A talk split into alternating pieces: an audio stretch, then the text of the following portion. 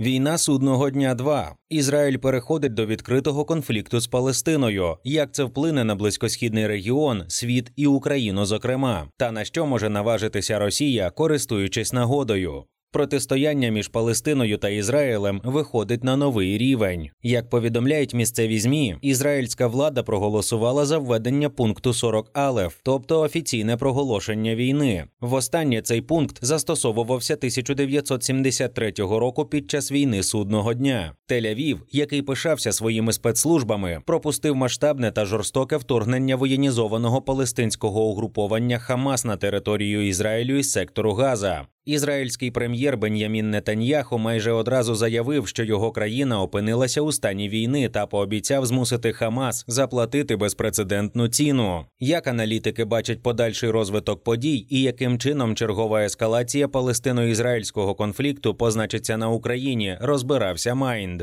О 6.29 ранку, 7 жовтня, палестинські бойовики Хамас та ісламського джихаду розпочали масовану спільну операцію проти Ізраїлю, яку вони назвали Повінь Аль-Акси. Спочатку це була безпрецедентна за масштабами ракетна атака, у тому числі по Тель-Авіву було випущено 2500 ракет. Згодом ракетні атаки повторились. Водночас бойовики Хамас перелетіли на парапланах стіну безпеки та атакували ізраїльські поселення. Атака також велася з моря на маломірних судах.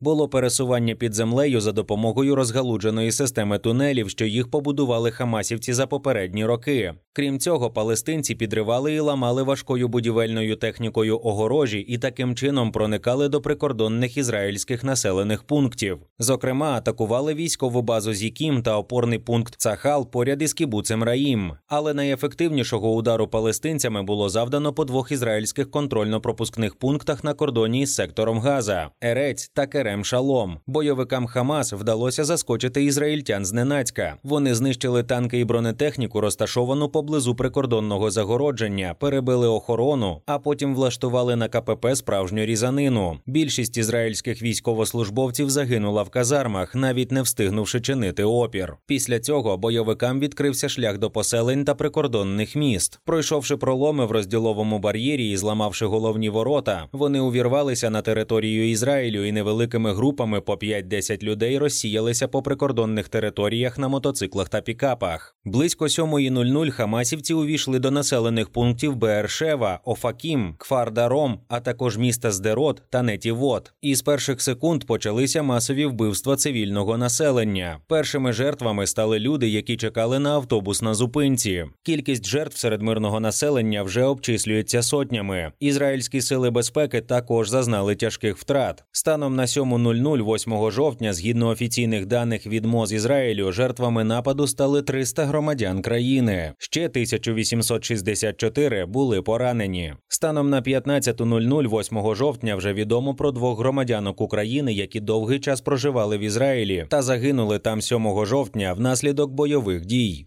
Найгірший день у військовій історії Ізраїлю. Аналітики називають атаку Хамас найгіршою військовою катастрофою в історії Ізраїлю порівняно з тим, що сталося півстоліття тому під час війни судного дня. Тоді, 6 жовтня 1973 року, єврейську державу з двох сторін атакували армії Сирії та Єгипту. Цього разу вторгнення до Ізраїлю сталося одразу у 22 локаціях, у тому числі в ізраїльських поселеннях, віддалених на 15 миль від сектору Газа. Пише Нью-Йорк Таймс. Вторгнення здійснили війська території розміром із Люксембург, і ця маленька армія не лише вдерлася до Ізраїлю, придушивши опір ізраїльських прикордонників. Вона відвезла ізраїльських заручників назад до Гази через той самий кордон, на який Ізраїль витратив близько одного мільярда доларів, спорудивши там стіну, яка видавалася неприступною. Це шокуючий удар по системі стримування Ізраїлю. Ізраїльські військові та розвідувальні служби були не готові до атаки такого масштабу та не відреагували досить швидко. Лише близько 9.00 стало відомо, що розпочалася операція зі звільнення заручників, які утримуються на території Ізраїлю. Крім того, одним із перших об'єктів атаки бойовиків у Здероті став поліцейський відділок. Таким чином, звернення громадян до поліції залишилися без відповіді, і серйозного супротиву у місті не було. Тут слід сказати про якості чергового покоління палестинських бойовиків, підготовлених за допомогою іранського квір та російського ГРУ. Ці нелюди знущаються захоплених у полон ізраїльських дівчат дівчат, старих людей розстрілюють беззбройних людей на автомагістралях. Тобто, це той самий почерк, як у терористів із російської армії під Києвом навесні 2022 року. І цьому немає чого дивуватися, адже над ними попрацювали російські інструктори та планувальники спецоперацій. Станом на середину дня, 8 жовтня, бої за контроль над кордоном тривають. Ізраїльські ВПС завдають ударів по об'єктах Хамас у Газі, і це на фоні заяв про початок широкомасштабної наземної операції Цахал з одного боку і про приєднання до бойових дій ще одного потужного терористичного угруповання Хезболла. Як і чим відповість Ізраїль? У суботу, 7 жовтня, Бін'ямін Нетаньяху запровадив на всій території держави режим надзвичайного стану, направив на зачистку території від сил Хамас 31 батальйон та оголосив мобілізацію резервістів. Це не операція, не ескалація, це війна. І ми переможемо. Хамас заплатить за цю війну безпрецедентну ціну. Я наказав зачистити прикордонні населені пункти від терористів і провести мобілізацію резервістів, заявив Бен'ямін Нетаньяху. Зранку 8 жовтня у ЗМІ з'явилася інформація, що під час бомбардувань ізраїльтянами було ліквідовано ватажка Хамас Аймана Юніса. Після атаки на його будинок під уламками знайшли тіло господаря. Бін'ямін Нетаньяху заявив, що першу фазу операції завершено. Більшість сил Хамасу на території країни знищена. За інформацією Сил оборони Ізраїлю, місто Сдерот, яке напередодні було під контролем терористів, повністю зачищене від бойовиків Хамас. ВПС Ізраїлю знищили будівлю МВС. Палестини у Бейт-Ханун і продовжують удари по Газі. Завдано ударів по мечетях у Газі, які Хамас використав у військових цілях. Наразі Ізраїль створив закриту військову зону в районі сектора Гази і перекидає військову техніку в його напрямку.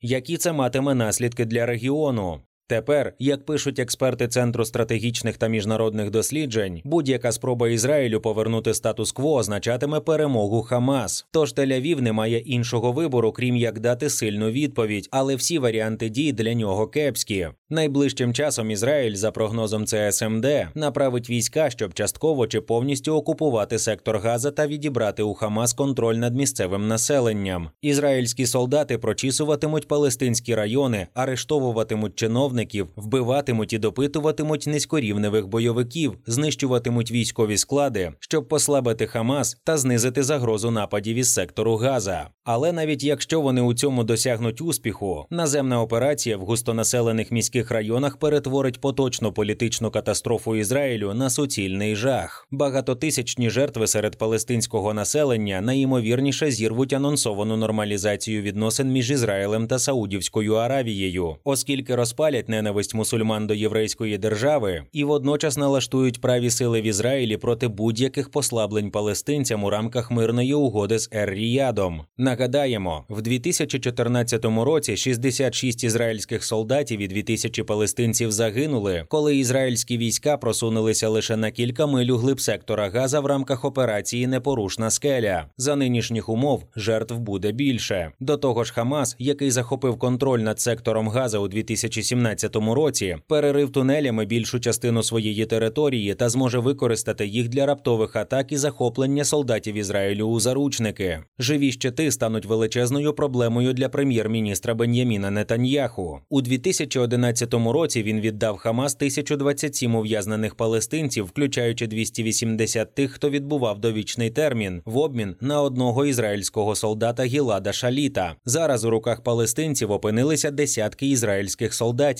а також цивільних, літніх людей, жінок та дітей. І Хамас безперечно виставить захмарні вимоги. Чи можна було передбачити такий розвиток подій? Очевидно, що станом на 2023 рік у світі склалась вісь зла у вигляді Росія, Іран, Північна Корея, і всі терористичні атаки, що відбуваються у світі, тим або іншим чином інспіровано або Москвою, або Тегераном. Не слід забувати, що делегації Хамас із розкритими обіймами регулярно приймали у Москві. Так, у березні 2023 року Росію відвідали члени політбюро Хамас Муса Абу Марзук та Іза Трішка. У ході переговорів на рівні МЗС ЄС було обговорено російську допомогу бойовикам для планування військової операції проти Ізраїлю. Скоріш за все, саме тоді ж було узгоджено координацію між Москвою, Тегераном, Хамас та Хезболою. Іншими словами, після травневої операції Цахалу щит і стріла у Москві вирішили допомогти відновити військовий потенціал бойовиків, щоб нашкодити Єрусалиму та підіграти іранським партнерам. А підтримка Іраном Росії під час російсько-української війни має колосальне значення. Саме іранські дрони Камікадзе Шахет щоночі атакують Україну, причому їхня кількість постійно зростає. А мова вже йде про передачу ракет ближньої дії та інших не менш небезпечних дронів. Чого чекати Україні?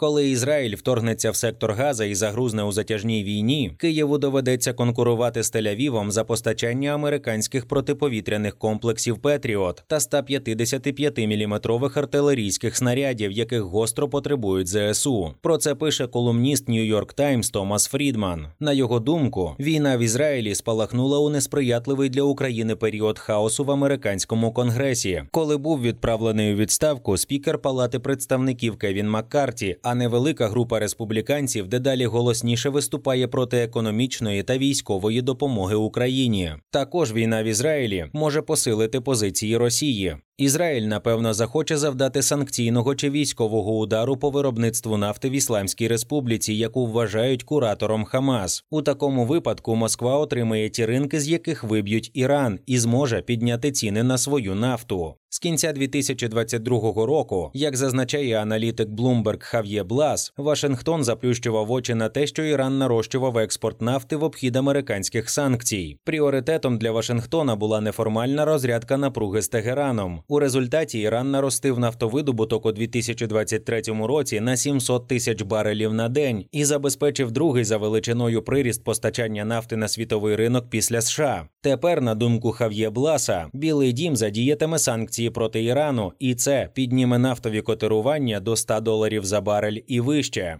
На що може зважитися Росія? Звичайно, що у Росії, яка загрузла у війні проти України, зараз є дуже обмежені військові ресурси, але цілком достатні для підготовки асиметричних ударів по Ізраїлю. Інтереси Кремля тут мають одразу кілька вимірів. Насамперед, слід згадати печерний антисемітизм самого Путіна. Він, наприклад, ненавидить президента України Зеленського за його єврейське коріння. До того ж, антисемітські випади використовуються для підігрування мусульманському елементу російської окупаційної армії, адже за деякими даними у лавах російських збройних формувань, які займаються просуванням руского міра, десь 40% становлять мусульмани. До речі, через засилля мусульман у середині Росії Путін так дослухається до того ж Кадирова, а також з легкістю зливає християнську Вірменію. У російських телеграм-каналах і на телебаченні у виконанні різних експертів панує ейфорія з нагоди нібито перемог палестинських нападників. Також відпрацьовуються феєричні сюжети про те, що війна в Ізраїлі послабила військову допомогу Україні з боку США або наративи, мовляв, Хамас в атаках використовує українську зброю. Це відома тема початку 2000-х років і справи щодо кольчуг. І якщо тоді такий вкид спрацював, то зараз усі розуміють, Україна не постачає зброю угрупованням. Але спроба росіян вкинути фейк, очевидно, є. Зрозуміло, що все це не більш ніж демова завіса для відвернення уваги світової спільноти від російської агресії проти України.